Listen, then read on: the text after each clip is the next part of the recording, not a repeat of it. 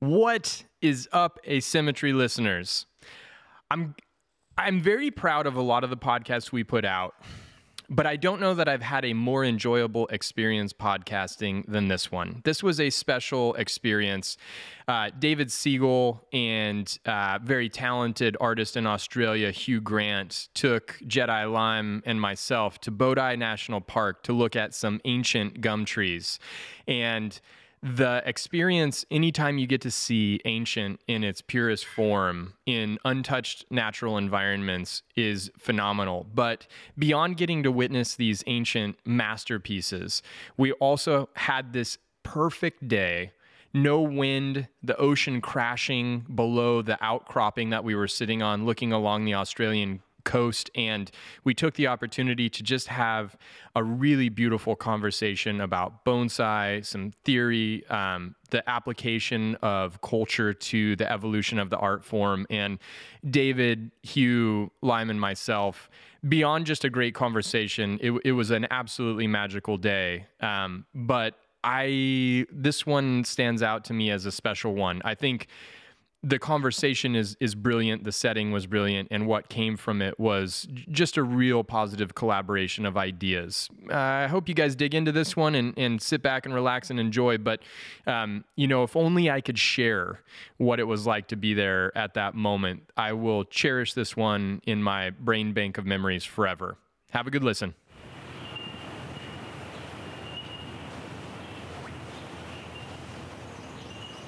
What park are we in? Well, what park is this? Bouddi National Park. Bouddi? Bouddi. Buddha. Yeah, Bu- Bouddi. Bouddi. And we're Central Coast or Gold Coast? Central Coast. Central, Central Coast. Coast. Central Coast. Definitely not the Gold Coast. representing what what. And what did we come here for today? Um, we came to find some pretty cool old growth Angophora trees. Angophora costata. Which were pretty wild. Mm. Pretty wild. What did you think, Ryan? They really looked like um, some of the big old versions of the California sycamores. Oh, yeah. They have that kind of That kind of does have that look. Mhm. Sycamore. Yeah. That real massive, kind of twisted, contorted vibe. But the way they. oh, like a sycamore is like Sycamore. Sycamore. sycamore. they, yeah, platanus. Ah, yeah, they grow those around Sydney. You know, know David, all the street trees that are around Sydney, Yeah. like the Yep. big with the big Mm. maple leaf looking. They've Mm. got like a maple leaf, do they? Mm. They have that. They have the same kind of big, smooth, exfoliating, m- generally smooth exfoliating bark, but that kind of real knobby, rounded, aggressive growth. The way that these a- angophoras engulf the rock is pretty fascinating, though. Almost, they- almost fig-like the way that they so Fig-like. ag- Yeah. aggressively attach Yeah. themselves. And Yeah, Yeah, it just- looks like a trident maple planted on a rock. yeah. Yeah, it's pretty cool. It's almost like they're kissing the rocks though. They're like, oh, I thought it looked like an alien that was swallowing the rock. Personally, should we back up and wish Hugh happy birthday? oh, for sure, for sure. There we go. Our boy Hugh, 18, in the house. 25 you. years old. Yep. Happy birthday, Yep. man. Thank you, Mm. thank you guys, appreciate it. What a special moment, brother. It's good to have you guys here. What? It's- it all worked out, didn't it? Worked out. Right, In the right. end, Worked out smoothly. Ryan's got the day. We're just chilling. Yeah, this is great. What a perfect time. Looking out over the um, eucalyptus forest as the bank kind of declines, drops into the ocean. So, so many interesting forms in the branching of the trees. They almost look like little like fingers Mm. Oh, of structure everywhere. just standing Yeah, up. yeah, Yeah, yeah. exactly. It's just the like a whole. It's like Yeah. a bunch of um, Yeah. so many lines visible on all the Australian trees. Yeah, um, I'll tell you. Uh, there's this guy named uh, Will Fletcher in Tasmania, from Hobart, um, and he. I was speaking with Jared one day about eucalypts. Jared Bailey from Tassie, and um, he Will Fletcher sort of coined the term that eucalypts take on a parachute foliar pad Mm. form. oh, yeah. Hmm. That's Yeah, right.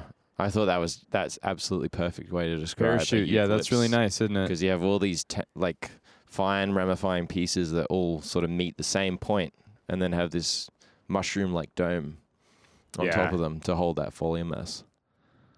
It's shocking how many different varieties are in one single ecosystem together. It's not like it's not like just one species of eucalyptus. There's how many species do you think are in this whole area right now? In this area, Mm. hmm.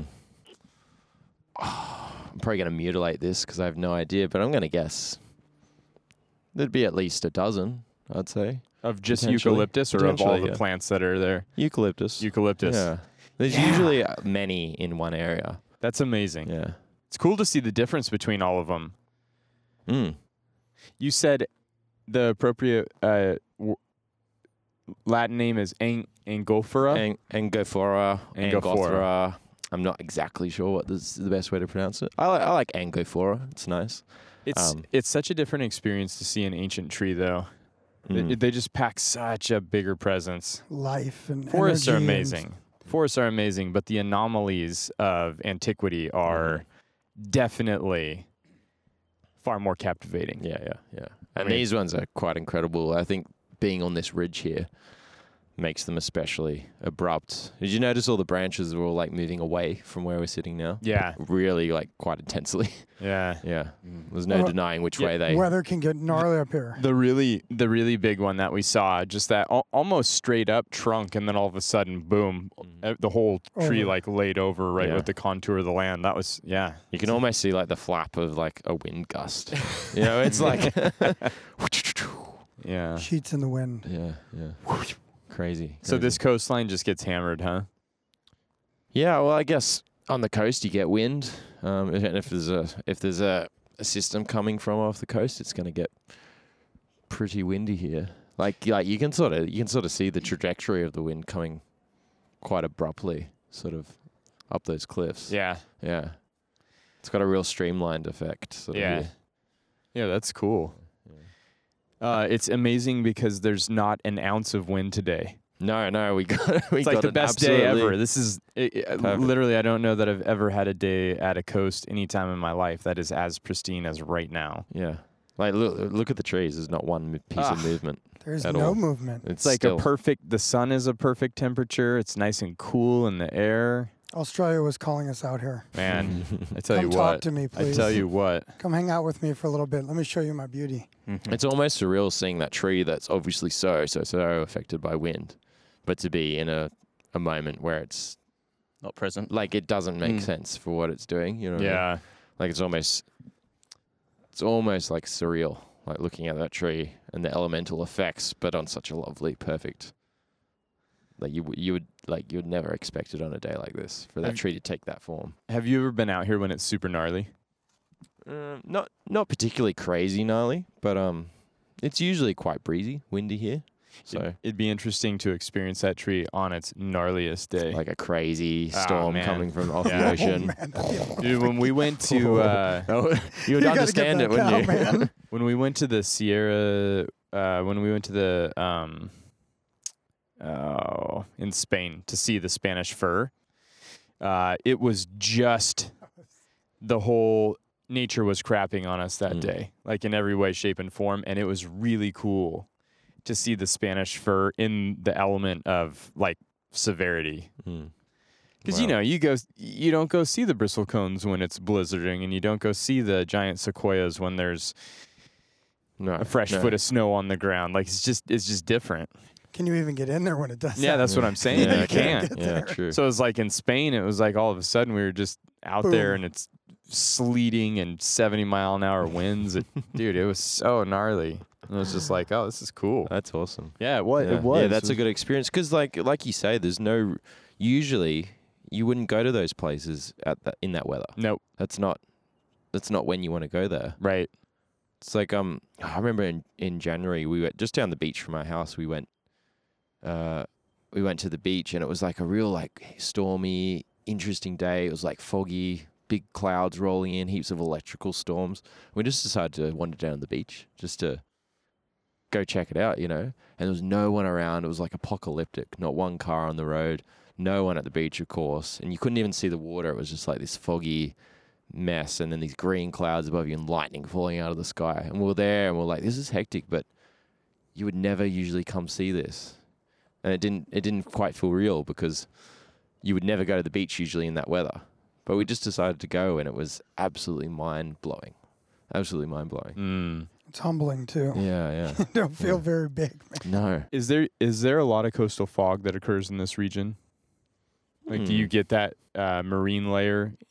The winter morning, cool breeze coming in. Yeah, I guess so. A, a bit. Yeah. It would be yeah. pretty wild to be out in in these trees with fog. It would be. that would just be. yeah. I mean, if you had like if you had like a nice warm light coming through the Yeah. fog, oh man, it would be like a a different lack planet. of like background around those amazing trees. It'd be a That'd different wild. planet. And as the fog dissipates, watching it, the city, co- watch it all come alive, the, the Mhm. bay. You know? Yeah, yeah. The, The fog the as yellow it fl- rocks that we're slowly looking at. burns off and just kind of moves away. Mm-hmm, mm-hmm. Yeah. That would be cool. Yeah, see, it's interesting because you in those kind of that kind of weather, you don't come to places like this. You want to hide out in your house and Yeah, sort of be all cozy. be cozy. Yeah, yeah. But like, imagine how much of the world we miss because, or experiences in the world we miss because we're hiding from weather that doesn't agree with us. You know. How does this uh, these old growth forests compare to how you feel when you walk in forests in your own in America? Mm. Similar, or in terms of how it makes you feel? Yeah, I think every ancient tree has just a presence, man. I mean, Oh, it's an undeniable, undeniable presence. Anytime that you see it, it does. It's very easily identifiable. It's just so grand, and it feels very similar. I mean, I think Point Lobos is is spectacular in in a lot of ways, um, particularly on the on the level that it's slowly disappearing. Um, but each, you know, the bristle cones, the sequoias, the redwoods, they they all have something magical to give. It's pretty impressive to see these eucalyptus, though. I've always wanted to come because there is a grove of eucalyptus somewhere in Australia that ha- that is one of the tallest trees in the world. Mm-hmm. Yeah, Right. the the regnans that are eucalyptus regnans that are in Mhm. Tassie. Yeah, they're the f- tallest flowering plants In the um, world? In the world, yeah, Sec- second large, second tallest tree in the world And uh, second only to the coastal redwood. to the redwoods. yeah. wow. And, And- there's there's estimates, um, or there probably were. I can almost guarantee there were trees that were way taller than the reds are, woods are now before they before they logged them. There's um there's articles you can read about in the Dandenong Ranges outside of Melbourne, um, where the regnans also grow, and there were um records of cut logs that were 130 something meters long, excluding the What? stump, the 10 meter stump left in the ground. Yeah, wow. Yeah. Whoa. and that's probably excluding the crown being removed as well. Mm. That is Very a interesting. Pretty wild, beast, yeah. dude. that is a beast Pretty of wild. a tree. Didn't did they have a major fire through the through the tallest ones, or Yeah, this past this past summer. Yeah. did it do a lot of damage? I don't know much about um, where the tall tallest one is. I, I believe a lot of the forest burned around it. I'm not sure if it's. I can't say if it's if if it survived or not. I feel like it did though. Hmm. I think there's a lot of protection put on around it. Um, but yeah, the the the because the problem is with these eucalypts is when fire gets into them, They fire just go. absolutely goes. Yeah. Um, They have because of all of the oils and stuff. Yeah. yeah, Mm. yeah, intense amount of oils in the system. Yeah, but I mean, it's all a mechanism. I mean, any forest designed to burn has that same like fire retardant exterior Yeah. bark, and then if it gets into the interior where all the all the stuff that allows it to rock out Mm. at that height exists, then it starts Mhm. becomes a big problem. Mhm. Yeah, I believe that eucalypt is closing in on 100 meters or maybe just a little bit more. Wow. Yeah, which is pretty tall. How old do you think that these engulf engulf? Yeah, me and Dave were just sort of Ingolfora. pontificating about Yeah. that before slightly. old do you think? It's I, I don't know. I don't have a reference as to what what what age they could be. I mean, they're definitely hundreds. Mm. Um, thousands. I'm not. I'm not completely sure, but it definitely hundreds. Definitely. It's hard to um hard to estimate because it seems like everything grows so quickly here. Mm. Um, But you can see so much like passing of time on that tree. Like you can see where there was a small branch that's become a big dead branch that's grafted into another branch, and then mm, there's a lot of a lot of things that are going on in that tree. It's been Even even the base crawling over the stone, half of it's hollow. It's pretty dramatic. yeah. The fact that it's hollow actually is interesting. That the base is hollow. hollow. it's That burned out. It's Yeah. burned out hollowed. Yeah. Yeah, it's like the It's roots. got this yeah. delicate little pan sitting over it too. So careful not to step on it. I it. don't know. Look I bet. there. I bet. I bet that tree is high hundreds for sure. Yeah. I would. I It would have like to it, imagine. Mm. were you saying that the um the deadwood gets engulfed by the callus tissue. It just basically Yeah, slowly works its way down until it's yeah. Either it rots re- off or it totally closes over the piece of deadwood. Because did you notice that, um, Matt Ryan, with Mhm. the callus was roll like there would be a a piece of deadwood off the trunk, like a branch, and then the callus would be like rolling down, continuing. It didn't just shut it off at like that collar sort of region. Yeah. It's like full on engulfing the dead branch. Yeah. Yeah, it's very interesting. Yeah. I, I like to call them um, Play-Doh trees because they just do anything they like.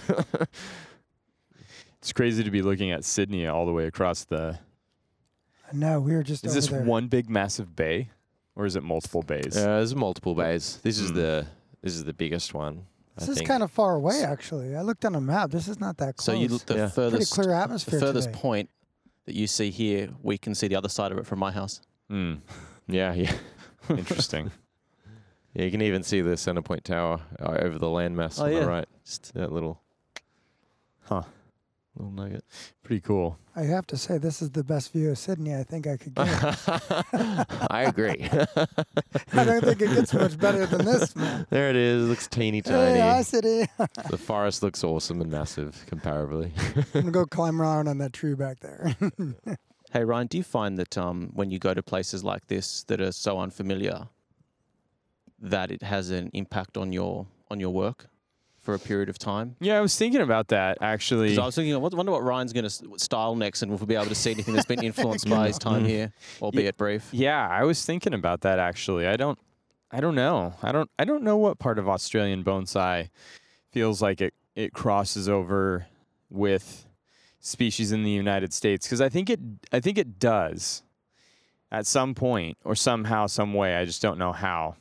The parachute des- description is really nice for the way that the branches are structured and when you showed me that what is it a Callitris the image of that Mm. that Mhm. was really natural looking Yeah, yeah. like the branches on that It's, just also very parachutish, isn't It's- it? yeah, and it's- same. Yeah, Yeah. absolutely. And and the the big tall narrow one in the um national collection. Mm-hmm. Mm-hmm. so I really feel more connected to the pygmy cypress now. Yeah, I feel yeah. there's like a, a level of interpretation that can go between the two. That's cool. I Mm. really, Yeah. the connection, I feel more connected to you through Mhm. that. through the tree now. pygmy cypress. That's really cool. I mean, they They get- come from a similar environment to this, don't they? Yeah, the kind Yeah. of coastal weather kind of Yeah. stays mellow, and they Yeah. got these little flat tops, kind of, you know. Yeah, poof, yeah, poof, poof, yeah. poof. Yeah, I feel like it, they might be even similar to the way like a coastal tea tree grows. Mm. Well, I haven't Quite- seen very many. Yeah, we should we one should we should stop in on those Yeah, on the way home. good. Actually, there's a couple near They're, my they're, house. a, they're a trip. yeah, Really? they're yeah. Really? Yeah. well, they're like Insane. crazy veined, like veined up, long, elongated trunks that undulate across the ground, and then they have these really streamlined, pillowy but narrow and long foliage masses. Oh, they sort of grow up off the sand on the coast. wow. Yeah, they're they're really interesting. Really, really interesting. A lot of a lot of people can relate to them in Australia because they grow Yeah. around the whole coastline. Yeah, very, very l- l- extended across a lot of the coast. So anyone on the east coast definitely knows of them. Silly question. So, is the tea tree can it be made into tea? yeah, you you would hope so, wouldn't you? Just wondering. Yeah, the tea tree tea tree oil is pretty powerful Oh, stuff. go. Yeah, it's it's amazing stuff. Um, Is it a part? Would you say tea tree oil is a part of Australian culture? Oh, absolutely. Is it fix- really? It fixes everything. huh. tea tree like oil the, the cure-all balm that just Yeah. fixes everything. Really good for um, mosquito bites and sandfly yep. bites. Anything like Yep, it's really good like as that. like an antibacterial. Mm. I'm gonna have to use it. You said eucalyptus oil Yeah, eucalyptus oil is really good help too. keep yeah. the bugs away, right? mm. or tea tree, Either either, or. one? That- Either yeah, or. it's tea tree that he's talking Or about. tea tree. Well, Yeah. it is. I, I think Yeah. I'll have to grab to myself keep a the little ticks thing off. of it. yeah, take it yeah. home. Make sure I don't get ticks on me. yeah, yeah, it's good stuff. I mean, anything that's in the um, Myrtaceae family of plants has that high oil content, which I'm pretty sure. I'm just throwing numbers around, but I'm pretty sure nearly 70% of the plant life in Australia is of the genus, I mean, of the family Myrtaceae, which is Mm. really quite phenomenal. And they're all the plants that have those oil gland um, leaves, produce all those oils you associate with um, that Australian sort of bush smell. Um, the Oh, wow. Yeah, it eucalyptus. can be quite the tea bush intoxicating at the right time of Yeah. year. Yeah, yeah. It was. It smells magical. This is Yeah, it like this is really um, subtle compared to midsummer. Yeah, I bet. Yeah, just because it's like, cool. It's just cool out. Yeah. mm, super potent. Yeah. Those markers of the landscape, though, those scents and all of that, you know, that you associate nostalgia with are, are so magical. yeah, yeah, we were driving on the way down here. Driving, I was thinking about school holidays when I was a kid. Oh, really? Nice. Like there's the feeling in the air. Yeah, because I used to yeah. spend a lot of time down in Jervis Bay and around. Oh, Yeah, I what an what an anomaly of a beautiful area that Yeah. is. That's another little nugget. It is, and when I was there, it was like fairly, fairly, uh, fairly sparse in terms of population. There was a lot more nature and a lot less people. Mhm. Seems to be changing now, but yeah, that that's. Um, have you spent much time down there? I've only been once. Uh, it was the start of the year, and I was I was blown away by how beautiful it was. Holy Actually- moly! Actually, I was telling Ryan and Lima a story about when I was on school holidays there and when it was um, prawning or getting yabbies, Mm. and I got one. In, I got one in my pants. Oh, dude, this is- I couldn't stop laughing at this story. many therapy session bills. Yeah, wow. from that experience. That's not what you want in your pants. It's one of those. That's one of those stand by me moment, moments. right, I'm, I'm always gonna pitch you. Run on. No, get out, get out. yeah, trauma. Yeah. trauma. Everyone was laughing too much to help me. I might have been there with them, man.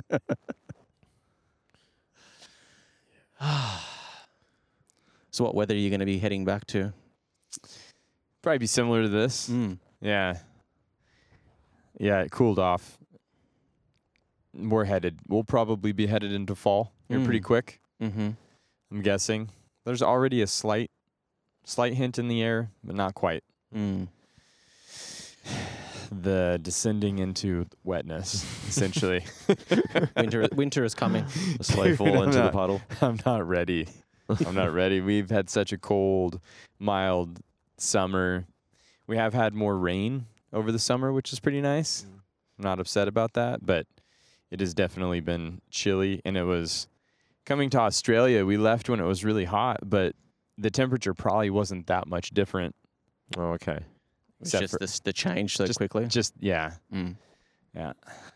So, um, what were your thoughts on the last week in terms of uh, you've done quite a lot in not not a huge amount of time? Yeah.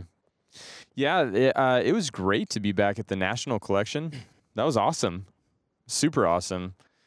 Really cool event. Interesting to interesting to uh, get to work on stage with Mr. Kobayashi. And just never had that experience. Um, but pretty excited about the National Collection and the enthusiasm in Australia. What'd you guys think of it? How do you feel about it? I thought it was great. Yeah? Yeah, really, really good. Um, even just the the quality of trees that were coming into the workshop. Um, Especially like um, starting starting to see like natives rock up more now in Mm, them. Yeah, no doubt about it. Um, I thought I thought it was great, and it was good to see um, a lot more younger people Mm-hmm. coming to the event, which I guess is going to be about half, right? yeah, which is well that Yeah. that's the future, right? I thought that event was uh, like the first time I've seen like just like a heap of young guy like people. It was really really. Did you know? It was really did, fun, Did you guys know all of them? No, No. No, but you know what's interesting is that all of them knew you, and it was like a um, like a celebrity moment for them because of all the times I've seen you on on their computer. So I think that I think I think, I think that p- perhaps the large cohort of younger people could be as a result of uh, Mirai Live. Dude, That would they were, uh, that that would be amazing. they Yeah. were so Well, it makes sense, doesn't it? you You know, Whatever, like- whatever's whatever's getting them there, man. It's awesome. It was great. The enthusiasm level is super high. So much love and joy coming from them all. They were so happy. Like Yeah, it was just a great energy of people excited. You know. it's great. Yeah, lots of love. It was good. Man, the, the architecture and the design of the National Collection is really just on point. yeah, on it's point. Beautiful. On point. Beautiful. Materials, like it's yeah, it's really the nice. stonework is amazing. Stonework is amazing. I I would love to see even more stonework. so pretty those walls, the way they frame the pines out the the linear window, just really really beautiful.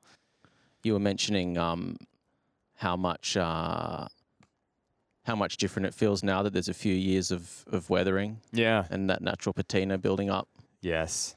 on all of the uh, natural elements that it's been, ba- or natural, re- I guess, uh, Materials. yeah, natural materials that it's made out of. Yeah. I, I liked your analogy of using that patinaing of the building to describe where you might think Australian bonsai culture is sort of sitting at currently. Mm. I thought that was a great, a great analogy. Yeah.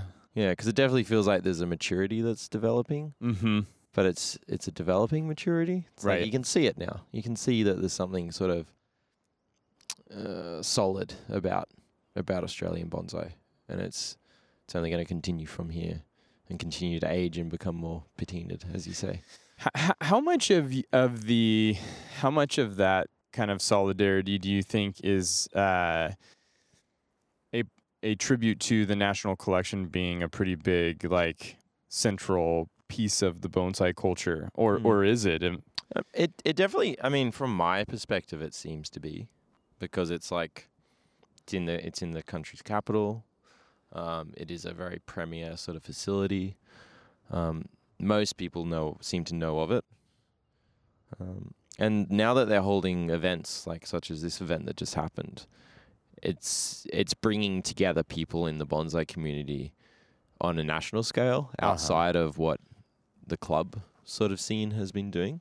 Mm. Um, it's nice to see, like, and it's nice to see an actual government institution that's, Yeah, that's that's I was- supporting the bonsai development and community. That's I think that helps. I really- think that helps having that organisation and resource behind you Yeah. to really, like really even the way that they'd organise media.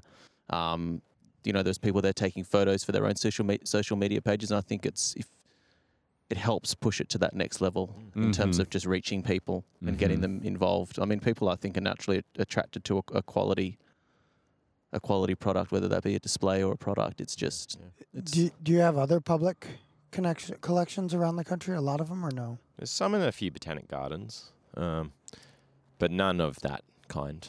Yeah, nothing like that. Nothing like a national, a national version of a collection. Is that's the only one that I know of. and also because um, there's a very active community of people that donate trees or lend trees, and I think that um, they also help promote it as well. Everyone wants to see their own tree and, and bringing people along and encouraging people to visit the collection. It's just it's super um, super involved with the community. Yeah, that's a. w- I mean, but that's such a well thought out strategy to be engaging the community on a consistent basis, you know, and having a facility where their tree really does get get to look impressive in in a public setting. That's that's really empowering for the for people to participate and care and take pride in that. Mm. Yeah, really Yeah. well, really well thought out. It gives Well- you like something to work towards, like an energy, Mm. a group, a fun. Yeah, Yeah. it's fun. Looks really fun. Yeah. Um, well, I mean, what did it feel like for you? I mean, uh, Lime, you know, it's um, what in terms of coming to Australia, seeing the collection, was it everything that you'd thought? Because it's your first time here. It's my first time in your country. Yeah. Mm. and- and first time at that collection and, and seeing a lot of those species. I've never seen any of those species in person. So that was um, definitely going to go home and, and think a lot about them. I think uh, very, very influenced by the collection.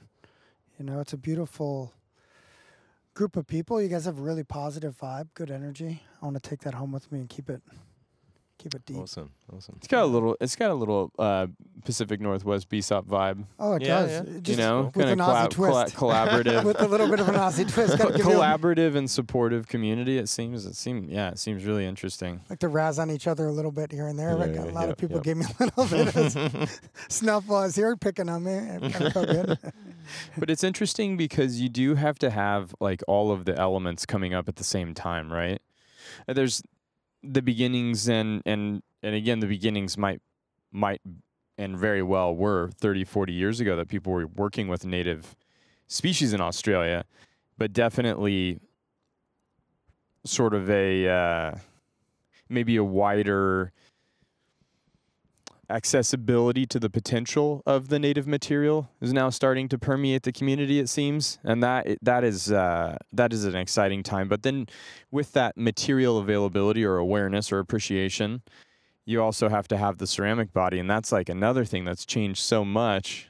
You know not to sound like a broken record or anything but it's just it's so fascinating to see it the and the way that it works, both in North America, Australia, um, Europe, and their strong ceramic culture, Mm. and sort of hand in hand, that has to rise with the quality of, of the material available and the, and the seriousness of the practice. Yeah, they're all moving together, Yeah. and it's Mhm. like beautiful. Like they're all on a ship together. Head it would home. definitely like bump one off the other. I reckon. Yeah, Like when you start to see a, a container that elevates your tree, all of a sudden now your tree has to become that much better to meet Mhm. the standard of it. Because the container usually frames the tree for the most part. You know what I mean? Like if the frame becomes so awesome, the tree has to also become incredibly awesome too. right. It's not one or the other. and vice versa. The quality vice of trees, versa, as the tree quality keeps coming Mhm. out better, it's going to push the ceramicist Yep. harder and harder and harder. Yep. That's a beautiful little system right there. yeah, it is, isn't it? wow, It's developed there. It's really, really cool. that's gorgeous. Yeah, it'll be interesting to see uh, how Australian context and presentation starts to evolve. That's a that's Oh. a big open book for you guys, Wow, I yeah. think. Mm.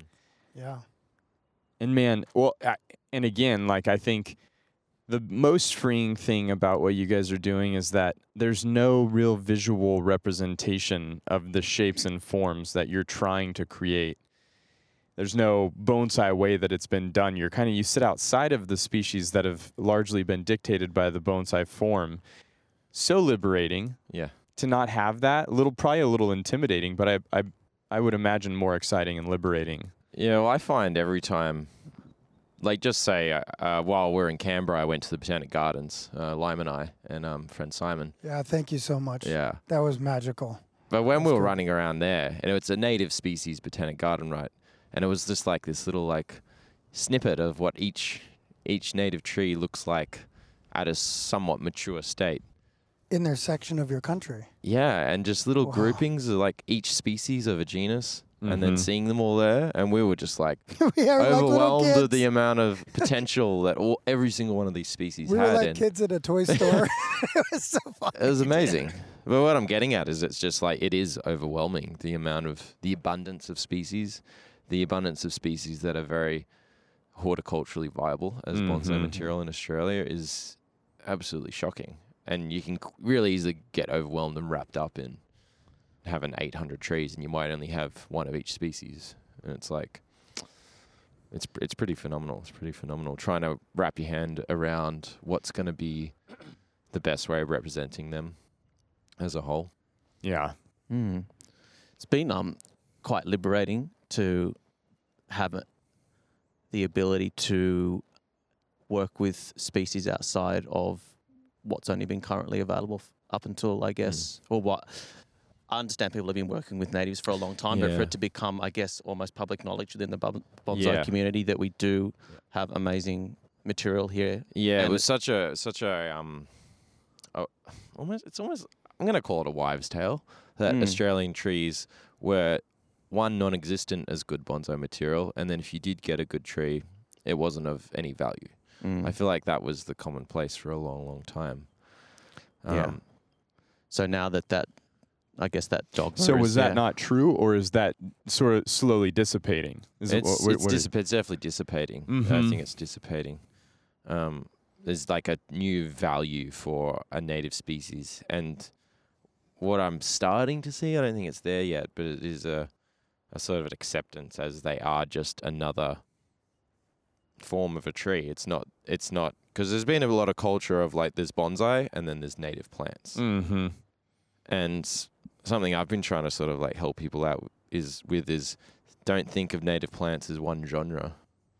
Like I do pines and natives, Yeah. say, right?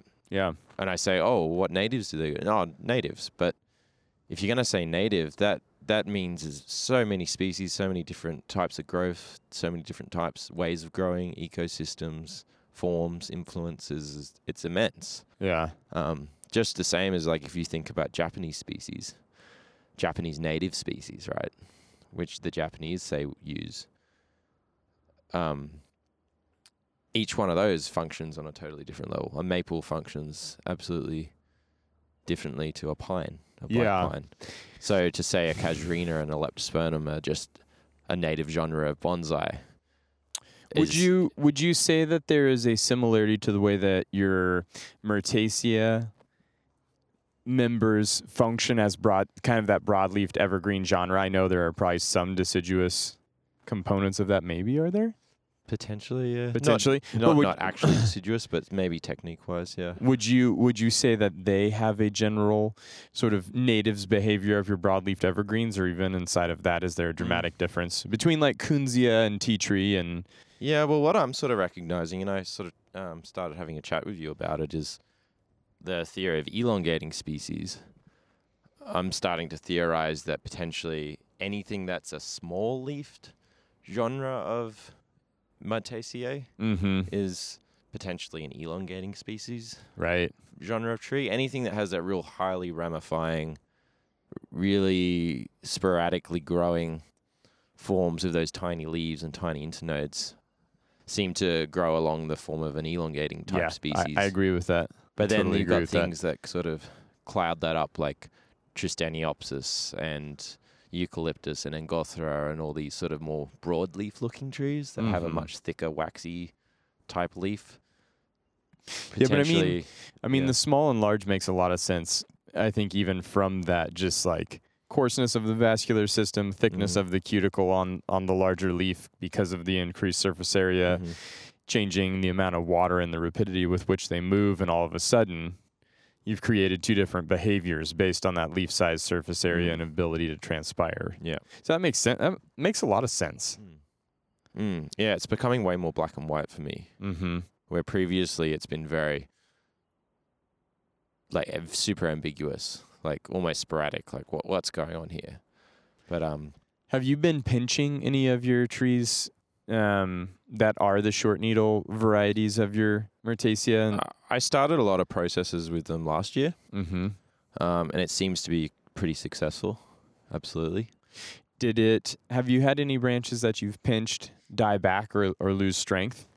Um, I've had, if it, the, what, what I'm sort of noticing is the disparity of strength seems to be a real uh, rapid thing that happens. So I've seen branches that if I've pinched them and they're a slight bit weaker than the other next level of strength, you seem to see a real like sort of separation in terms of the level of strength they have Mm-hmm. like a, a a disparity that it can occur within weeks in terms of strength. You can go from having a a branch that's chugging along at a sort of medium strength pace, and then if it sort of gets superseded, it quickly becomes the weakest branch on the tree.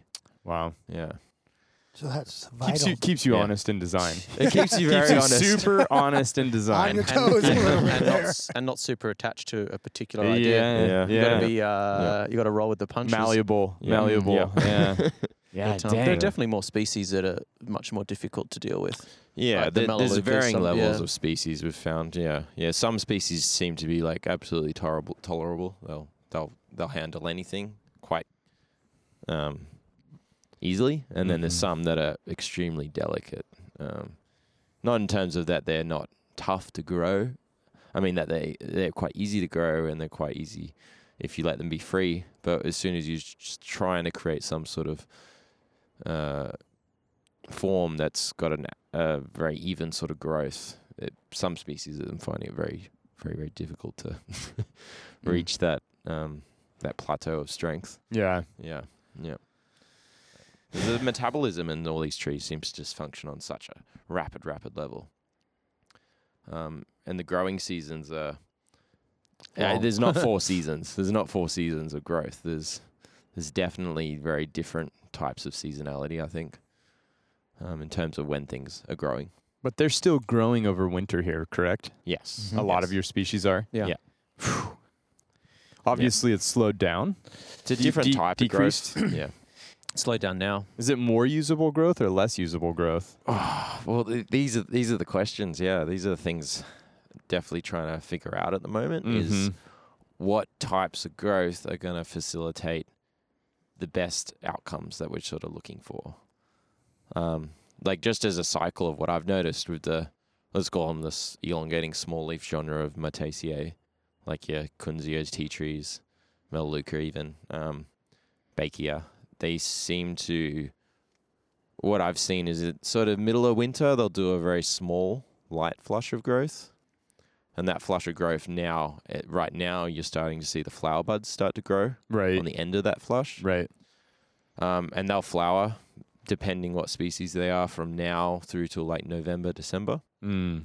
And from that flower bud growth, what you'll then see is after the flowers sort of discard, sort of around Christmas time, you see a real start of these almost like these waves of surgences of growth, where you'll see these huge elongations, very, very strong, and then this incredible backbudding, and then that repeats and repeats and repeats. So you have to get the elongation to get the back budding.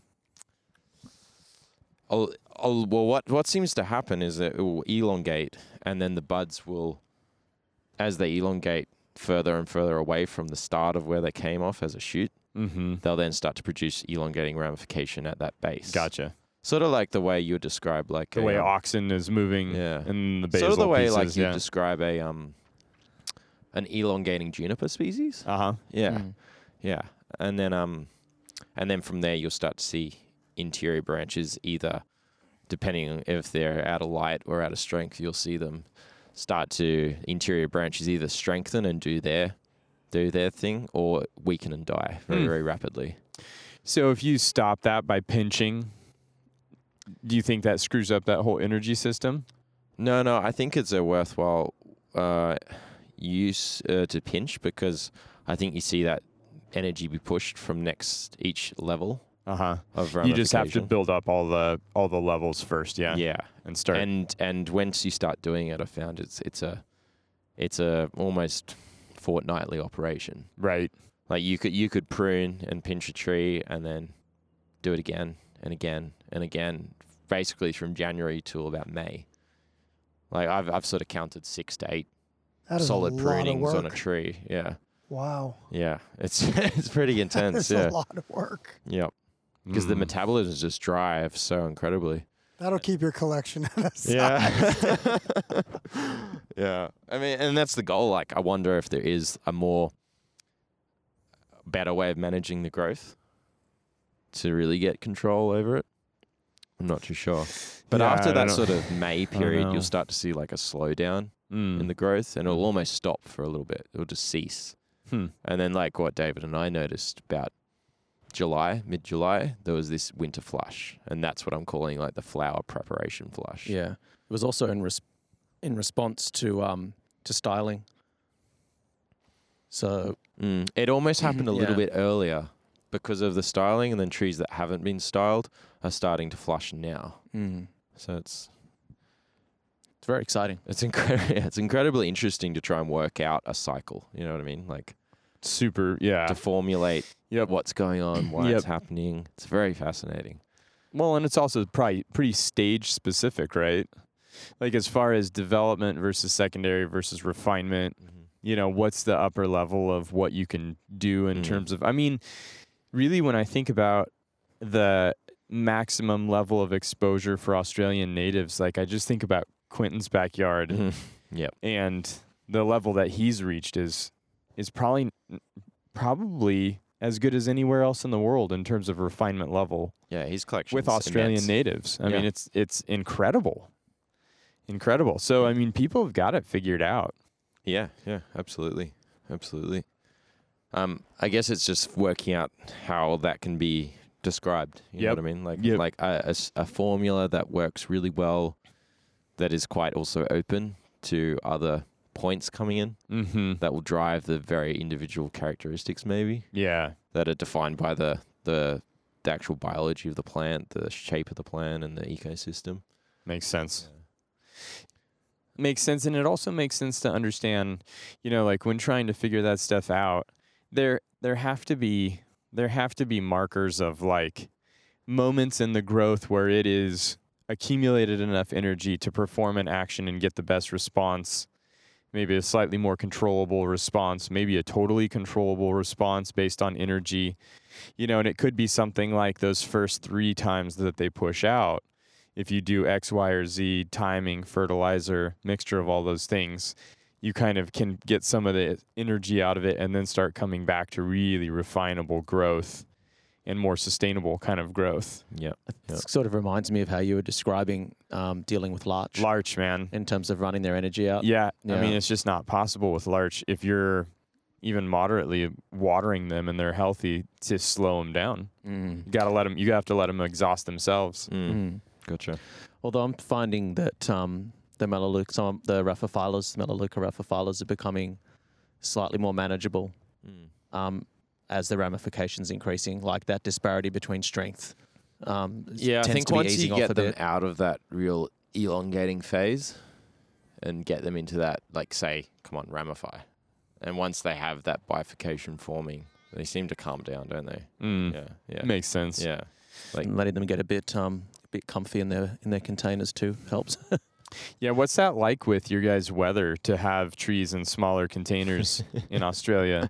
Um, it's tough. It's mm, tough. I've had to downsize my my uh, particle size um, to deal. I'm in a really windy area, Mhm. so for me, it's I found that helps a lot. And thickening up my top dressing more than the way that you've sort of taught it, Mm-hmm. um, I found that thickening it up has helped as well.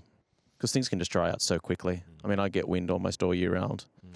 Yeah, it's hard to fathom what it's like here during the middle of summer. I mean, I oh, look at just- this and I'm just, just- like, this is great. Yeah, yeah. I'm, I'm I feel great about what's happening here. If it was like this all year, it'd be beautiful. It'd be lovely. Easy done. if it was like this all year, the whole world would move here. Yeah, you would Every single person. be Yeah, I mean, room, there would be no mm. more. Yeah, this is a no good time more. of year. This is a good It's time of year. incredible. Look at that ocean. It's like that um that transitionary period. Those transitionary transitionary periods between seasons are always, to me, some of the most beautiful. Yeah, or, or the autumn and the spring is Mm. like re- always really, really lovely. Just, just awesome. It's so uh, incredibly short-lived, though. Mm. Like this this type of a week. Like if you get one of these in a in a Mm. sort of move from from winter to spring or uh, summer to fall, if you get anything like this, it's just like yeah, Yeah, but that's what makes it special. Is that Epic. that the fleeting moment. moment. epic. Yeah, it is a fleeting moment. Yeah. It's- It's a nostalgic sort of, sort of time, isn't it? Mhm. It's, it's like a time you remember and you look back on good, good moments. I love so being so far north in Portland, Oregon, and now being so far south as where we're at um, on the Australian coast. It's so interesting the angle of the light and the quality of the light and the contrast of the light in the spring and the fall. Mm. You know that summer winter light are, are two very distinct Mm. things, but that that spring and fall light is is incredibly um, it's incredibly rich. Yeah, rich is a The good co- word. Yeah. the color the colors seem to hold more at those times a year for whatever reason but i mean everything's changing yeah, it's the beginning of transitory, yeah. market market change movement metabolism i mean it's pretty neat Mm. Yeah, you can just see all the new tips and the flower buds on the trees, and yeah like i see all the flower buds on the on the Yeah. Right now. the whole canopy is ready to roll. yeah Oh yeah, yeah, yeah. Going back to the containers, um, in terms of australian containers well, well, like keeping things alive. Oh The- yeah yeah yeah the yeah smallness and the and the like. I I love to put a tree in a tight, tight, tight container. Yeah. it's, it's very fun. But I know that the summer is going to be difficult, not pleasant in terms of watering. yeah you got to pay it forward on the small container Yeah. you got to really want it Mm. if you're Yeah, gonna yeah, go, yeah. if you're It's a gonna go to a small dedication, yeah. container, it's a decision that Yeah. you you you have to really sit there and say, "Am I willing to do what this is going to necessitate?" And it's always like you have two options, and you're like, "Oh, that's great. Oh, this is really, really good." But will I get it in there? One and two, will I be able to keep it alive once I sh- I, chew um, on the Will thing? I in? have a life when this goes in there? and I always go for the no life option. That's- I just it, it's the only option. Once just, you uh, see it, it's just like, it's like, well, now ah. what am I going to do? What do you expect? It gives you back when you have to make sacrifices. Yeah, I love when I see someone post a photo of a tree in a tiny pot and just watch people go bananas online What? with it's like it's gonna die and getting very, very um very spirited about it. It's always interesting watching that. But what that I'm trying to figure out now is like um like I'm I'm starting to think about how visually proportion wise I can start to use proportions to put Mm, trees proportion. into bigger containers but visually still the same. Like um going for more wider, shallower containers, which won't transpire as quickly. Yeah. Mm. Um it's probably something I'm going to try and explore a bit Mm. more. So maybe instead of going for stout tall pots, try and make them as shallow as possible. Yeah. and as wide as possible. Yeah, decrease gravity's Yeah. impact. And it'll still visually look quite small and beautiful, and that proportion will be much tinier than the tree. Mm-hmm. Um, I think that's like a way forward. And it would help because a lot of these trees need a lot of moisture anyway. Are Mm. Incredibly th- thirsty plants. Metabolically, they just mow through it. So, What do you do in the summer? Do you have a shade cloth? no, I'm going to install one this year Are you? because last year was difficult. Yeah. I really struggled with last year's summer. Yeah. yeah. It was scary. What do you do? Do you I have a don't, shade? I don't No? have a shade cloth, but I probably will when I uh, make Yeah. some, do some renovations in a three in a few years. With that greenhouse I just purchased, I think in the summer I'm going to take the Nice. top off it and put shade cloth over the top of it. Yeah. It's Yeah, it's, um, um, I'm just doing two trips a day home from work to make sure stuff doesn't die. That's awesome. So It's as soon as you get to work, you just you, oh, got to go back home, Yeah, put, as soon as I that's pull your into working the, day. as soon as? I pull into the car park, I put a timer on my countdown timer on my phone. Three hours, so I'm home in three and a half. There you go. I used to have to do it when I was an when I was an apprentice. I would have to water in the morning and ride my bike home at lunch. Wow. And Go then water. go back, yeah, and then go back and water again at after uh, at dinner, Yeah. and go back for the evening time. It was hectic to have my own trees there. Yeah. Yeah, What- wa- watering's watering's such a it's a the lot of toughest people, part. um, a lot of people are, are pretty high on automatic watering systems. Mm. I'm um, starting to see more value in them. Yeah. Only because right, because we do get so hot for so you guys long. are you guys are hot, man. And I, I, I- I think that there's value in them. Yeah. I do. like as a period that you know everything will just be dry at that time of day. Doesn't matter where it's at.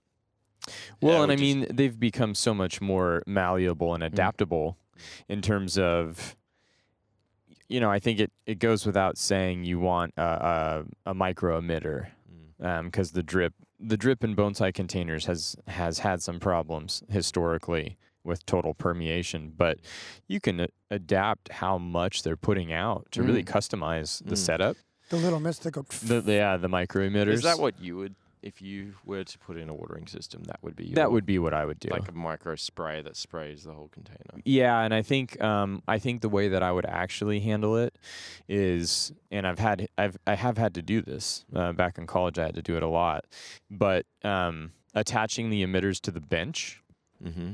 and then really organizing your trees on the benches for the benches that have a higher volume of water or benches that have a lower Mhm, volume of mhm. water. And then having stations. Uh-huh. Yeah. Yeah, and then as long as you keep it, as long as you keep it um, sort of straightened up that way, and you keep the emitters, keep a close eye on the emitters, it's a pretty solid system that you can depend on. Mm. You know, You can control them with your phone now as well, you can't can you? Yeah. control them with your phone. Yeah, I mean, so Systems are easier complex. I mean, Yeah. I think the biggest thing is is probably still. I would imagine that most controllers are battery powered, unless you go super. I mean, I don't know a lot of bonsai backyards that have it plugged into their like larger irrigation system, Okay. but. That'd be a pretty intense irrigation setup if you were to do that at Mirai. That would be Oh, no, that would be dude, no uh, joke. Like that. I don't. I don't want. I don't want to do that at. I don't want to do that at Mirai. Yeah, Dangerous. Yeah, I. I don't, and I think it. Yeah, it takes away. For me, it takes away such an, a pivotal touch point of of Mm. bonsai, which is the act of watering. No matter what, you have to make time to do it. It's a non-negotiable. You have to make time to do it. It's such an intentional action and such a pivotal part of the art form that I, I, I value it a lot. We interact with the tree in so many ways Mhm. in that moment. Yeah. Touch base with it. Um, see- Yep. Observe. And like you say, provide that fluctuation in the water levels that you do apply. Yeah. I water it when it's this percentage wet. The next time I'll water it when it's a different percentage wet. It's Mhm. not. So, so perhaps the value is using them as an adjunct or an emergency. Uh, that's, I mean, I, th- I think it's a pro- probably a supplemental yeah. solution for sure. I Like- think. I think. I think it's a good way of like because we do know like I know in summertime I'll water in the morning and if I know I'm not home till the afternoon I know that every tree will be definitely dried out by then no matter what health it's at no matter what size it is no matter if it's under shade or Mhm. sunshine everything just will be dry by the end of the day so in those times of the year I think it would be great if needed just to be like everything does get watered at this point Mhm. and then you shift how you then hand water around that. Yep. That yeah, because if you know you have that point, anything that's damp, not not but not dry, Mm.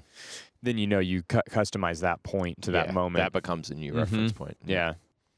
I see that as being valuable probably in the future, just because of, and it doesn't seem to be getting any better. Yeah. summers. So They're getting hotter. Yeah, Yeah. getting hotter. Yeah, like I said last year, like sort of took me by surprise. I was sort of jumping around trying to figure out how to juggle this new intensity of heat and Mm. You also Watering moved places as well, where you got move wind too. places, which was it's hotter where I'm at. Mm. Yeah. How Was- far north did you move? Oh, not far. It's just I went from being in a valley Ah, where the sun rises. Actually, contact of the sun is later and drops down earlier. Where where Oh, I am wow. now, it's flat, and it's sunset, sun, sun sunrise to sunset. So What's your impression, um, being a, a bonsai professional in Australia? What's your impression of Australian bonsai right now? uh, I think it's really, really um, thriving.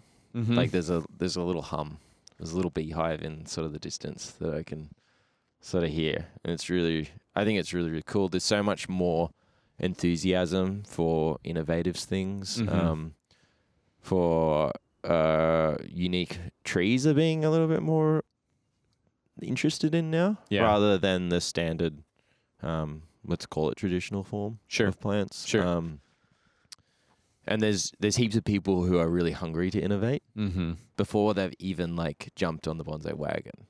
You know what I mean? Like I've met lots of people who are just starting bonsai and they're like coming up with ideas that are so way more innovative than I've even thought of, and they're just starting. Yeah. And if that's the new generation of people jumping into bonsai, it's going to be. Yeah. be Shout out to career. Daniel Leone in Canberra. Yeah, yeah. Is that who you're referencing? Yeah, he's one of them. Yeah.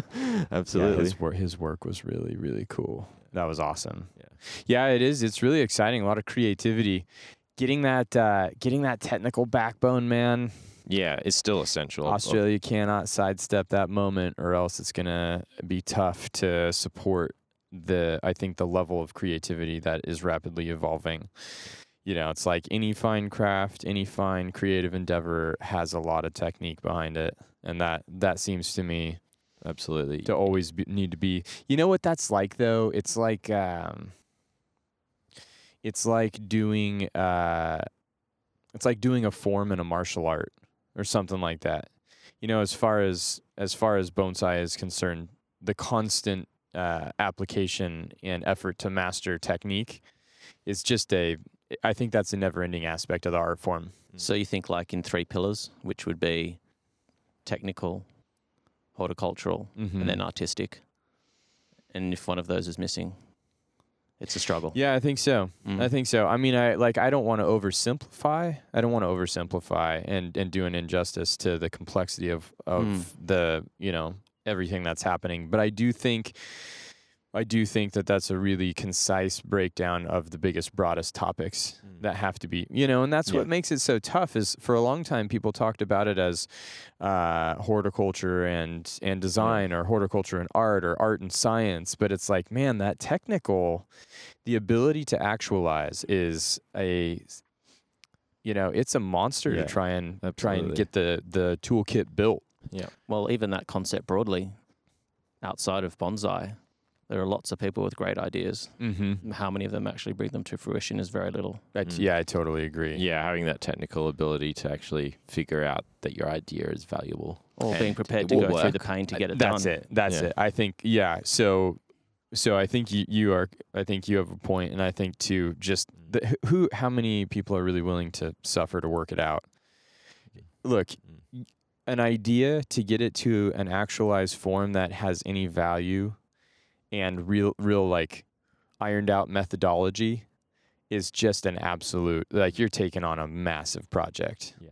and man like i don't blame people for not wanting to to engage with that but it's cool when people do yeah that's inspiring stuff Mm-hmm.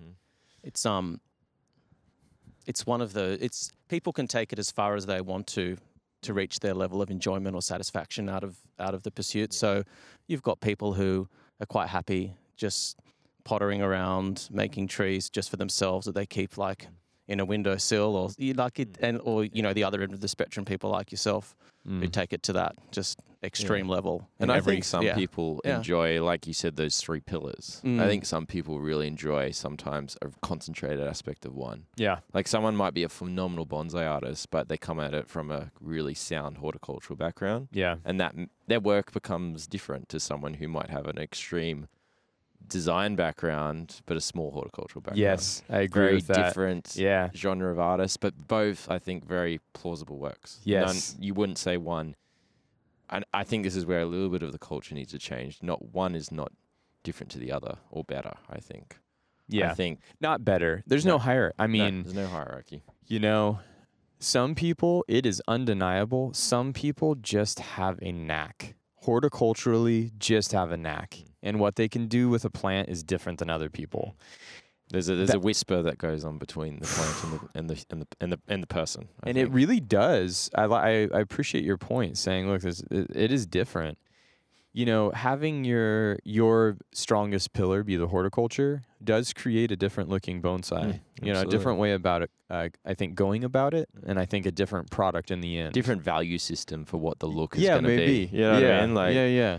Yeah, like whereas- you're yeah. psyched on the fact that it has grown in this way because you did these particular aspects. Right. Like, you know mean? Versus, oh, it has this really cutting edge asymmetrical form because of these lines joining up and adding to this space. Right. Like Right. for them it's more about like, oh, it grew like this and oh, that's isn't that amazing that that took on that form because I allowed it to do this and that." Totally. You know, like it's Mm. Yeah. both cake totally different trees, you know. I love so it. someone with that horticulture background, their idea of aesthetic excellence might be a tree that just looks extremely healthy. Extremely healthy. And, Yeah. and I think I think and, yeah. lush, but I think like sometimes highly highly ramified, like super. I mean, when you see people that have a true knack for horticulture, that even do, I would say, moderately consistent pruning.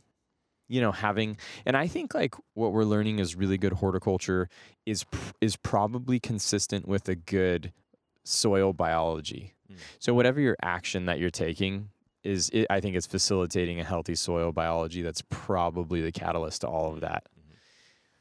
Makes sense. But it's a, I mean like I think that mentality too is a slower approach. Absolutely. and yeah, that's yeah. that that also breeds just the the pace and timing of the work also breeds a different Mm. character into the tree. Absolutely, yeah. And some people really respect that long haul time Mhm. approach.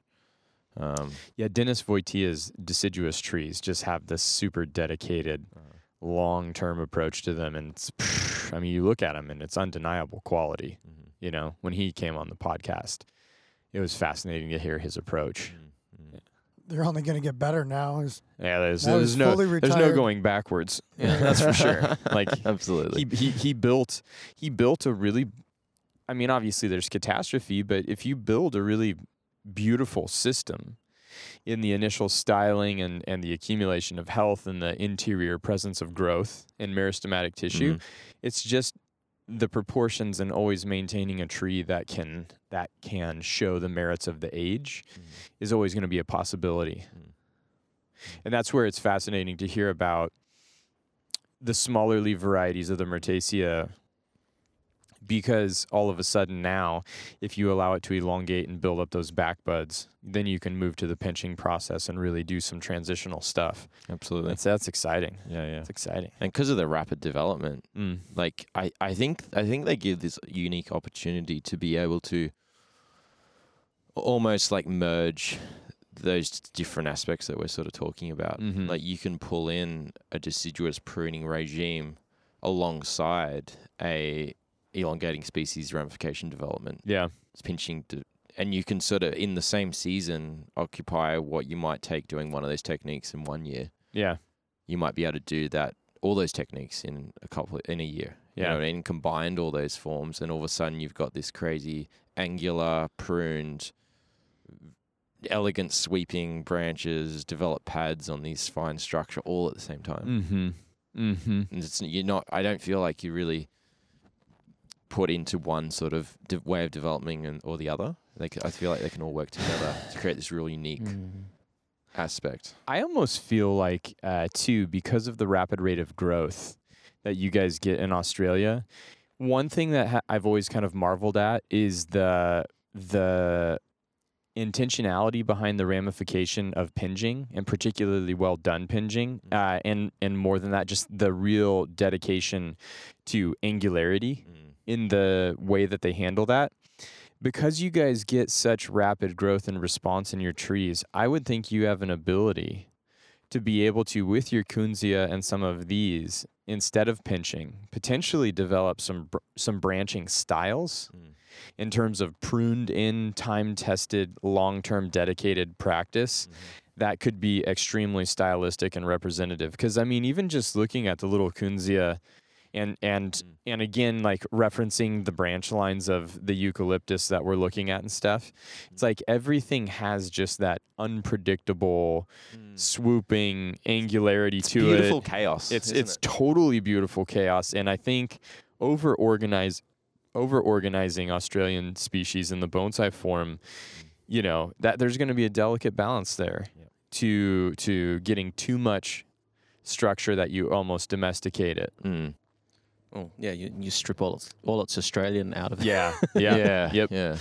I think also watching what the tree, how the tree responds to your actions, and trying to like almost lessen your load every time you re yeah uh, rework on the tree. Like really try and respond to how it tries to escape what you do, and see where it starts to like move with what you do. Mhm. Well, it's probably it's probably more a case of you work with what it does. more Yeah, so than I anything think- else. the I think like you have no choice to work with it. The only danger in um, letting the tree interpret. I mean, the funny thing about Australian natives is you don't have that vertical triangularity, like that, like an auxin-driven temperate climate conifer. You don't have that. Yeah, some Stuff is, like, species do. Some species do. Yeah. The Casuarina glauca. Uh huh. Um, down south they use it as a Christmas tree Very because they grow very columnar. exceptionally columnar. Yeah. really you- interesting. Mon- the radiata almost has naturalized here. I mean, it's a Mm. it's Yeah. a North American native pine, but it's far far better here than there. Yeah, they're almost a a native in the species almost just because of their presence here. Like Mhm. Jesus, they're everywhere. Yeah, I wonder if Australian natives, when styled in in a- in in the more wild aesthetics that are being explored right now, I wonder if they will move back towards you know with water nutrition all of the technique being applied i wonder if they'll move back towards a more like symmetrical form Mm. I because think we, would- we do we do have to deal with that in in our temperate trees Well, I think it would happen on a much quicker rate, of course. i think so 'Cause- yeah, because because they have that ability to really Adapt. Yeah. like like you're Mhm. saying, not be very conical or round out really, really, really easily. yeah Um, but you know what I sometimes think? I always sometimes think, what happens when you do have a really crazily styled asymmetrical tree? mm. Then you allow it to become super symmetrical, like almost to the point where it's then exaggerated, and then you go in and you absolutely desiccate that asym- that sym- symmetry off, and then you end up with this almost extreme point of asymmetry Yeah, again, yeah. which is sort of what you see in isn't the that the Australian ebb and flow isn't that the ebb and flow though Yeah, yeah, yeah. I mean, because trees are going to have periods of good, healthy growth Mm. where they're, you know, and then they Mm. get Mm. smashed again by an unpredictable force. Mm.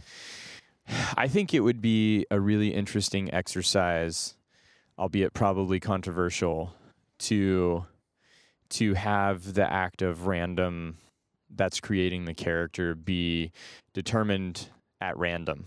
Mm. You know, just, have I ever told you about the card the card idea where you have a, a card that's associated Okay. with an action on the tree and you have a tree Uh, sounds like a drinking game. and no, no, but it, no, but think about it. You shuffle the deck yeah. of cards in the action, like whether you like want to or not. Removal. Yeah, but it's it's it really becomes a design challenge at that point, you know, because what if you didn't anticipate removing the apex on a tree and all of a sudden you've basically said I'm I'm going to forego my judgment to see what happens in the random act of I mean you become the nature, the element of Yeah. nature at that point in time, okay. but but even I, I think that would be fascinating. That is, ex- think we I could make really that into a enjoy board that. That's game, very too. fascinating. Mm-hmm. Yeah.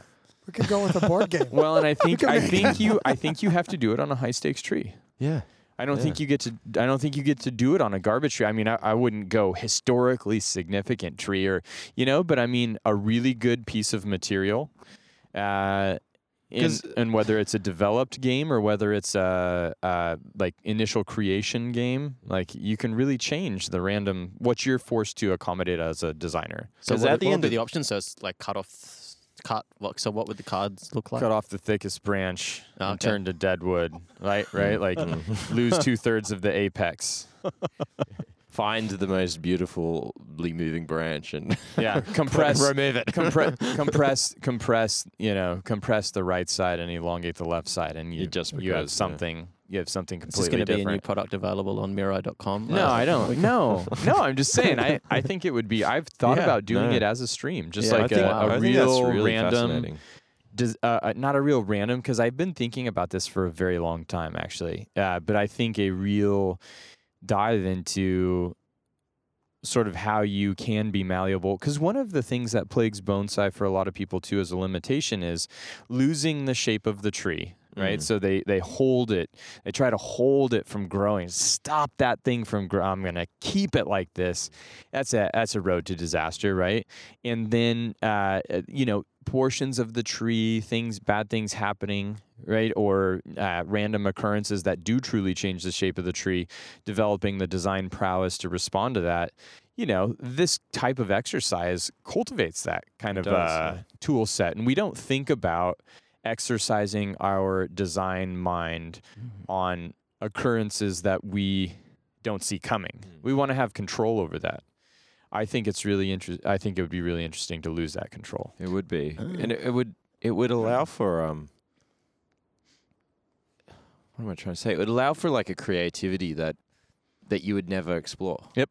Absolutely. You'd Um, like explore. nature. It's almost necessity. Yeah, yeah, yeah. That's the whole thing, though, right? Random response to random becomes like, what is the best I can do with this? And it brings back attention to the fact that like, like a, a- it's ultimately creative. Mhm. Like this might be the best possible option with all these things presented. Yeah. But yeah, imagining it, it it is desiccated and it is removed. Like that's exactly the act of nature. When you think Yeah, about like- it, everything that you do now is basically based on emotion that we justify with logic. Because you can, to a certain extent, justify anything that you do with logic. We generally make decisions on emotion. well, you create so a by, logic by and then doing you work this, around it. by doing Yeah. this, yeah, by doing this, you actually remove your emotional. You remove the emotion from what happens with the tree. Yeah, I mean, I think I think I try to fight like fight like Mm. that. Uh, It's hard that though. response with uh, uh, you know objective design to the degree that I can. But I totally agree with you. There is no, there is no way to to nuke yourself from the scenario, right? You can't just pull pull your your impression and mentality out of it. But but but that does. I mean, to a degree, to a degree that you choose to. How do you find, you know, how do you find lemonade out of lemons? Mm. That would be a great. That would be a great way to just keep the design conversation moving forward for somebody's practice. I think. Yeah, absolutely. It's a, it, like you say, it's a great exercise Mhm. to like use use your tools, like literally use your tools Yeah. to create, not just continue to pick up the same tool in the same order. Well, and I think a lot of people tend to think of of the design skill set as like a stagnant thing. Yeah. Like you This can design Yeah. or you can't design bonsai, and it's like, well, actually, like there's a whole broad. You know, I mean, I think one of my focuses the past two years has been really trying to improve my ability to elegantly design slender material. I don't, you know, like Mm. the lines need to be beautiful. There's a lot more attention paid to those intricate details, the transitions of taper. Like I like that more cerebral because they don't bring as much.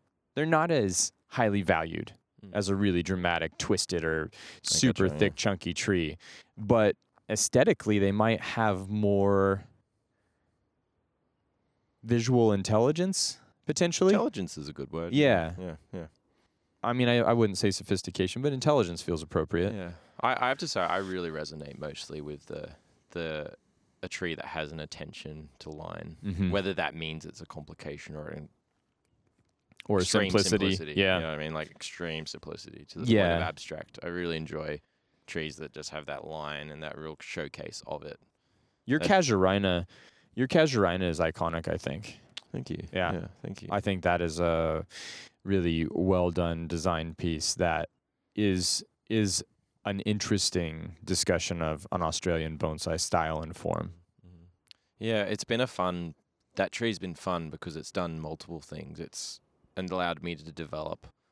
Uh, I'm saying fairly, I'm getting a pretty good sound on like a seasonal technical approach to Casuarina. Mm-hmm. It's allowed me to explore that, and within that explore from what an original styling on the tree looked like when I first did the structural setting on it. I got a Mhm. lot of comments that it was really sort of making that tree traditional in terms of its layout, but then exploring, okay, you set that structure to form the basis of how a tree functions and performs, Mm-hmm. and then how do I let the development process make it Casuarina? Make it Casuarina, yeah. and that's been really fun. And it's only now, literally in the last week when I last pruned it, I've seen, I've finally seen that like, ah, it's Casuarina. It's like Interesting. got that nice softness, angular, pillowy. the defining branch moving up Yeah. really changed a lot. Now I've got those extra breaks, so got Mhm. this pull down and that Yeah. elevation is, yeah, it's really starting It's a stunning, yeah, it's a stunning tree. The bark on those is just insane. And we have them in, I mean, I don't know what species we have in Florida, but I've never seen anything like what you guys are working with over here. Yeah, so Yeah, that's the it's stunning. It's Yeah. a really interesting species. It, it, it's it's I find it shocking to be honest these discoveries of using these native species because prior to prior to now, There we go. Littoralis. Yeah, yeah, littoralis. I'm I'm like, do you find it, Dave, like shocking that no one's really worked with them heavily before? Like seeing what what starting to work with now. I think that um, I don't know whether people haven't been working on them or they've just been unwilling to put them out there for public consumption. I think there's been a lot of Yeah, I there's been a lot of people hiding things away. Maybe not hiding them. Hiding them is the wrong word, but just not forthcoming and sharing them. Mm, I wonder. Um, and I think that this is part of that that next wave of. Um, our progression is that uh, change of mindset that being willing to share information and work Mm. in collaboration and, and share our successes and, and failures with each other. It's true. Yeah, yeah. I'm definitely feeling that more. I feel like it was a bit closed off. People were sort of Mm. very much to themselves. There's definitely like amazing trees out there, absolutely. Like, um, but there just doesn't seem to be as as much of like I don't know. It's just seeming really obvious, like to me right now, how how amazing and like everything in them as a bonsai is there. You've got incredible bark, Well, I think- incredible lines. I think once you um, leave, uh, uh, you sort of um, leave behind those preconceived notions Mm. around what what makes a good bonsai or what makes a good tree. That then you're free to then explore to explore something different. absolutely, yeah, Um, and just I think again that that that that uh, that dogma has just made things really really difficult. yeah, yeah, yeah. Dying. I am. just just let it out.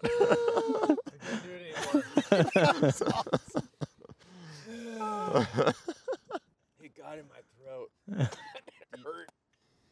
Yeah. Wowzers. Water break, water break. Got my ass kicked. Um, Oh, that that really helped. Jesus. Thank you. what is good? It's a good thing. Yeah, I don't know. It's just like now that now that, um, as you said, those preconceived notions that they can't be used, they'll die, they're not good material. Now that that's for the most part, I think, been proved incorrect, that the floodgates have just opened, Mm, mm-hmm. Yeah, absolutely. and I think also now people discovering that they can make a living like yourself out of bonsai, Mm. that it will encourage more people to get involved, more Mm. trees to Yeah, reproduce, and then it becomes yeah. this self-perpetuating process. I mean, I think it's fascinating that Australia jumped from, and maybe this is a natural progression thing because when I think about bon- bonsai in the United States, you can see some of the bigger grow facilities that formed for bonsai production on a commercial scale, but Australian bonsai particularly, I think, has a very, it's like um, really passionate practitioner, and then there's a commercial notion to what it means to be a bonsai professional, but that that really high level artist Mm. kind of small studio form or um yeah fo- i think focusing on on that really knowledge based curriculum kind of approach is is something that's evolving in australia Mm. at the moment Yeah, it's still it's still being worked out. The Yeah. value of it is starting to be um, appreciated. But I mean, that's how that's how the, level rises. Like, and the beautiful thing I think about Australia is the more exposure that bonsai gets from a public perspective, the infrastructure for beginners to find that material or for people to have stock to be able to get in involved in the art form is going to be there and I think it's a professional's job to raise the level of aesthetic expectation Mm-hmm. Or to set the bar Yep. on on what is possible. You know, almost I mean, I like an influencer. sort of Absolutely. I think just role. Yeah. just as you know, aspirational work. Um, because a professional should be defined by really solid technique. Mhm. I think you know, horticulture would be ideal. Mm. But uh, that really solid technique and ability to to explore aesthetics because of that technique empowering that Yeah. that discovery process. Absolutely, yeah. And they're hand in hand. Yeah, I- Like- I, agree. One comes with the other, and the other. But like, like what I'm trying to work out, like with with my work, is like uh, what's really given me purpose as a bonsai practitioner now is Mhm. like sort of gravitating towards that native material and those native trees, and literally just realizing that everything you need to discover and find and draw inspiration from is at your doorstep mm-hmm. like I almost see now practicing using Japanese species in another country such as Australia is an appropriation of bonsai, but it is not bonsai. because bonsai is the practice of creating trees inside that native environment, which is Uh-huh. Japan. And so I'm almost, and that's why I sort of saw called my studio tree makers, because I sort of just wanted to jump right out of that name bonsai and say, this is a place of discovering how you make trees. Yeah, And Yeah. it's interesting. my my role now I see is like trying to discover what my environment looks like and how I interpret that through the native species, developing aesthetic and technique. Um, How do you how does that pair with continuing to use some of the more traditional forms and ceramics and stuff like that? mm, You mm, know, like mm. that that's really uh, because I, I think it's cool. I think it's very cool what you're doing and it's like a big conversation right now of how we handle that that notion of what it's called when it's some something different than Mm. pursuing it in the cultural influence of Japan. But yeah. And that stems from because I'm not a fan of categorization of things. I think it a lot of the time confuses the actual point of what you're trying to do. Well, I've long I've long felt like the ceramic vessel is what kind of keeps it bonsai, Mm. right? And then Mm. it's like, okay, well, is it ceramic or is it the shape of the ceramic? And you know, that's a really there's probably a lot of debate Mm. Around that, or a lot a lot to be debated around. Well, I think that, one aspect is the ceramic being a quiet frame. That that Mm. that um, concept, Yeah. is probably the first one to push. How can it be something other than the quiet frame? right? How can Yeah. it be more a part of the composition? Yeah, yeah. Man, I got so much out of listening to Mr. Kobayashi uh, talk at this event. Mm. because you know there was a question asked about a Japanese ba- black pine that moved, kind of a slender. That tree is beautiful, but kind of a slender tree, moved from left to right, offset to the left in a very deep rec- rectangular pot. And when somebody asked about it, Mr. Kobayashi said, "I think this is just an incredible container for this tree because the depth of the container gives the tree the stability to move to the right." Mm, mm, And I was just like, "Whoa, mm. what?" It's a different mindset, isn't it? Well, you know, and like even even between the way Mr. Kimura conceptualized the container, um, and and I guess like seeing his approach to Mr. Kobayashi's approach, and then sort of where I sat, kind of considering and wrestling with some of the i- ideas that were a part of my apprenticeship and and tutelage by Mr. Kimura.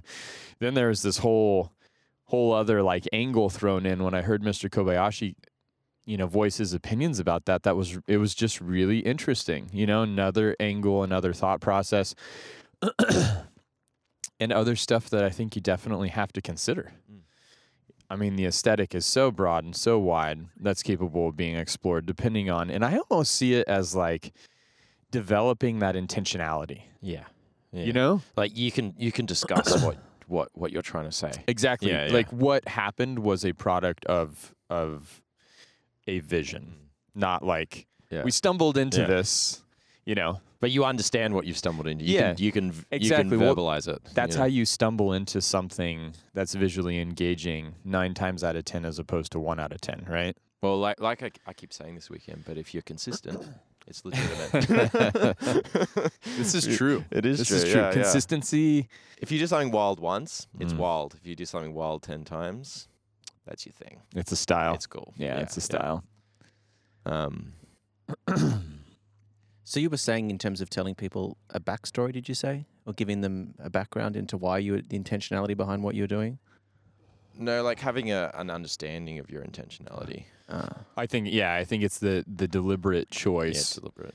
Yeah, and an understanding of that deliberate choice in the pieces of the composition that had sort of a crossroads moment. you know what I'd love to see? Like this is this is like bonsai culture becoming very, I guess, more mainstream and more discovered. But is when you can walk into an exhibition or a gallery show of bonsai, right, and be able to culturally, aesthetically, horticulturally, scientifically, um, historically Mhm. analyze the tree. Like look at a piece and straight away the public's viewpoint is what is this trying to tell me? Not Uh-huh. not like, oh that branch shouldn't be there. But oh, isn't that okay, that's a really interesting choice. Why does that work? What is this saying? Um, like if it became this saturation of cultural viewpoint around bonsai to that point where you can Mhm. have that analytical discussion and that's the norm, that would be amazing. That would be very, very amazing. Interesting. But I think that that dilution, I mean not dilution, but concentration of intentionality has to be there Yeah. among a really wide range of practitioners, practices, artists, professionals, people, you know. But that would be a, a mega point to get to. Yeah. Yeah, and I almost think it might be more realistic to push that threshold with a really small kind of primed group of people Mm. to start to break into that sort of manner in which the context of the tree Mm. is laid out for Mm. people to interpret a little bit more. But I, I honestly think like um, you know, an exhibition that would represent Australia culturally and in terms of the natural aesthetic of the landscape. You know, cultural might be a little risky, right? So Yeah, let's yeah, say yeah, yeah. let's say an exhibition that represents the Australian landscape Mm. in a really beautifully designed functional system would be awesome. It would be really It would be awesome. incredible. Yeah. Can we take a second and look at this cliff before it's Oh. Wow. it's about to get shaded there? Yeah, and that little sliver on the top of those trees. Uh, yeah. Oh, What's happening here? Wow. jeez. Isn't I that just want us to take this in before the sun catches the, that, the line man. of the ridge? Yeah, Yeah. yeah. Is this the first like- time like you've done a? mid-ground. Just first like time you've done a podcast like this? I, we have never done a podcast in an environment like this. This is actually There magical. you go. Innovating the think this podcast in Australia. this is a, this is amazing. We are innovating. Boom. are we innovating podcast as a definition here? I mean, Yeah. is, it, Yeah. is this Gosh, something? if we could only podcast at places like this all the time.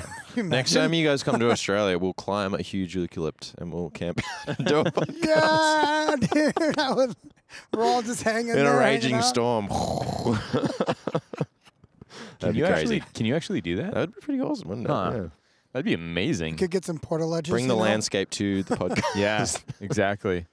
Literally. But this is pretty good. Yeah. It's just as the sun is hitting, it's just past that, and that's about to just start shade the cliff and then head into sunset. Mm. It's exciting to share this spot with you guys because like I've spent a lot of moments here on this Really? very cliff contemplating life and Mm. trees and just little problems I've had in life. This has been a spot I've come to a lot. It's really- Wow. it's a beautiful spot. Wow. Yeah, really. Very cool. Oh, on your birthday too, we get to Oh, share yeah, this let's magic moment. what yeah, we- and we met your mom. yeah, yeah, that was yeah. awesome. Good. What an Yeah. honor! Shout out to Cary Grant. What an honor, man. Yes. We're very thankful for her. Yeah. She's created a great human. She um called me yesterday and she said, you know, birthdays are a little bit skewed because they're called birthdays and I birthed you. So shouldn't it be my birthday? and she goes, Didn't you notice when you were a kid, I would always pop a bottle of champagne on your birthday? I was like, Ah, yeah. that makes sense now. she had a lot of work to you know go yeah, through to yeah. bring I you was in like, the world, dude. okay, uh, that's fine. Like, you you enjoy birthdays a lot, and I, let's do that then. I, I kind of like that. I like that that, train of thought there. I know. I never thought about it like that. I was like, wow, mom, awesome. Hijacked your birthday a little bit. it's got hijacked. It's actually my it's actually way, my you day here. No. Yeah. A new type of bonding between mom and like. Yeah, The more kids you have, the more days you get. Mm. Mm. So we're doing some repotting and styling tonight after this. Mm-hmm. That's pretty exciting. Yeah, we got some. Hang What on. time does our flight leave tomorrow? Like early. like Like- 6.30 or something. Is when it takes off. I think I'll double check. Uh, so we got to be there at 4:30. Oh, I And, thought uh, it was noon or 6:30 at night. Double check. We'll double check. I thought it was early. Huh. I haven't even looked, so We'll find out. that's kind of how I go. You, you look when you when you get on when you look, see it. I need to. w- I'll, I'll look before I go to bed. that's when I'm gonna look. Yeah, yeah. I got about three hours of sleep to go. Yeah. All right. I mean, at least you got a Does plane it ride. matter? you Does it, what I I mean? mean, does it even matter at that point? nope. You're going to a a flying seat. Yeah. It's plenty of time to Yeah, relax. huh? a flying seat. I, I, I got crushed. I got crushed on this trip out here. Yes. I don't know why. Man, And- just the, and- the early wake ups. I yeah, I don't know. Mm. I don't think it was the early wake ups. I just couldn't um, sleep solidly. Mm. You know, it took like three nights to get a single Mm. solid through the night sleep in me. And then then you're going. And now I'm going back. And now I'm going back. And last time from Melbourne going back, I uh, I got crushed. So we'll see. Mm. Um, I was gonna ask Marcella Mm. In Mm. the May Native Club exhibition in Melbourne. Mm. Um, her you or um, Melaleuca won the the Mm. best of show. Yeah, her styphelioides. Yeah. Is that is there a potential that her that that would ever be at the national collection for a loan or something anything mean, like that? Do you know? I, I I believe it would it would definitely go there. I think the collection would want it. Yeah. It would be up to Marcella. If she- Yeah, Which she's I- super close with that tree. She's Yeah. what she's done with that is just incredible. Yeah, it, it's almost that like you know I was saying about that combination of deciduous type technique Uh-huh. and elongating sort of technique. It's it's doing it. Hmm. It's doing that because you see that structure, that angular structure, but you have that beautifully balanced pad structure. So much time. Mm. You can see all the time in the in the branch Yeah. branches. Yeah, it's a very sensitive tree, sensitively constructed. So excited to see Australian trees be utilized. It's happening. So many. Yeah. I'm gonna go home and look back at like coastal stuff a little bit differently now. Mm. Because I'm Coastal coast- is a really big influence, I think, for Australian bonsai culture because Yeah. a lot of us live on the coast and a lot of us are influenced by it. Like we're surrounded by coast. There's no nothing that like we're absolutely surrounded. Yeah, I think it's a mo- big yeah, most people live on the coast. So yeah, yeah, vast majority of the population. So I feel like it's a it's a major aesthetic to jump into the coastal aesthetic. I feel like that's a landscape too that down in like southern France, southern Italy, Mm. there's a lot of wonderful material that comes from the coastal regions Mm. that really it, they didn't start using those pieces until they started branching out away from junipers and Mm. pines and Mm. taxus. You know, I mean, I feel like that really Yeah. came later on in European Yeah. bonsai, the erica or the some of the sages and, The and pistachios. thyme and yeah, just all of the really radical, um, more Mm. I you know, and it's like, what do you say about that? Like in the United States, exploring the use of of sagebrush Mm. and its longevity capacity to have longevity. But man, what a just fat. I mean, and that's where the Baeckea Mm. is such They're an like, interesting. They're like brothers, aren't they? The sage and the It- it's Baeckea. it's exactly yeah. I mean, and they're fascinating Mm. when you see them worked as as bonsai subjects, but you're just giving the tree. It's on a ticking clock. Yeah, It's just gonna. have- it's eventually just gonna fall apart. Yeah, yeah, yeah. Exactly. Uh, but uh, this, like David, you brought up a real interesting Mm. point before, like that they they force you to like constantly deal with disappoint Yeah. disappointment if you interpret it as disappointment. yeah, well, Yeah. accepting loss Yeah, and yeah. rebirth and new opportunities and not getting too attached. And their form is so set because they grow as such a rigid Mm. form. Like their structure is almost completely set. So you really have to go for like creativity is almost it's limited but at the same time so freeing because you you have to work with the structure that exists and the foliage mass that exists and Mm-hmm. really play off the nuances of the tree. and and think about its integrity, literally physically. Yeah. I'm so happy we were able to come out here today just to see to get such a a more abundant, I think, and a really intentional look at some some truly well formed, mature, and even potentially ancient Mm, mm. structures underneath these trees that exist in these conditions. Because what a what a game changer! Just getting to break it down Mm. for a little while. Mm. It's it's really impressive. I have to come back again. Got Yeah. plenty to show you. Plenty to should. show you. We This is should. just one niche. We will. Absolutely the best location for a podcast yet. Yeah. We'll Holy take some, cow! We'll take some beating. Yeah. Could only transport people here to Yeah. see what's Yeah. going on. Yeah, maybe we'll yeah we'll figure something out. Right on. it's been good to sit down with you guys. Same. Well, thanks, thanks, for coming. Ryan. Thanks for having us Yeah, on. thanks for having us, Hugh. Happy birthday again. Happy Thank birthday to you. I say that three, four times. Yeah. Ah, awesome. Thanks, Ryan.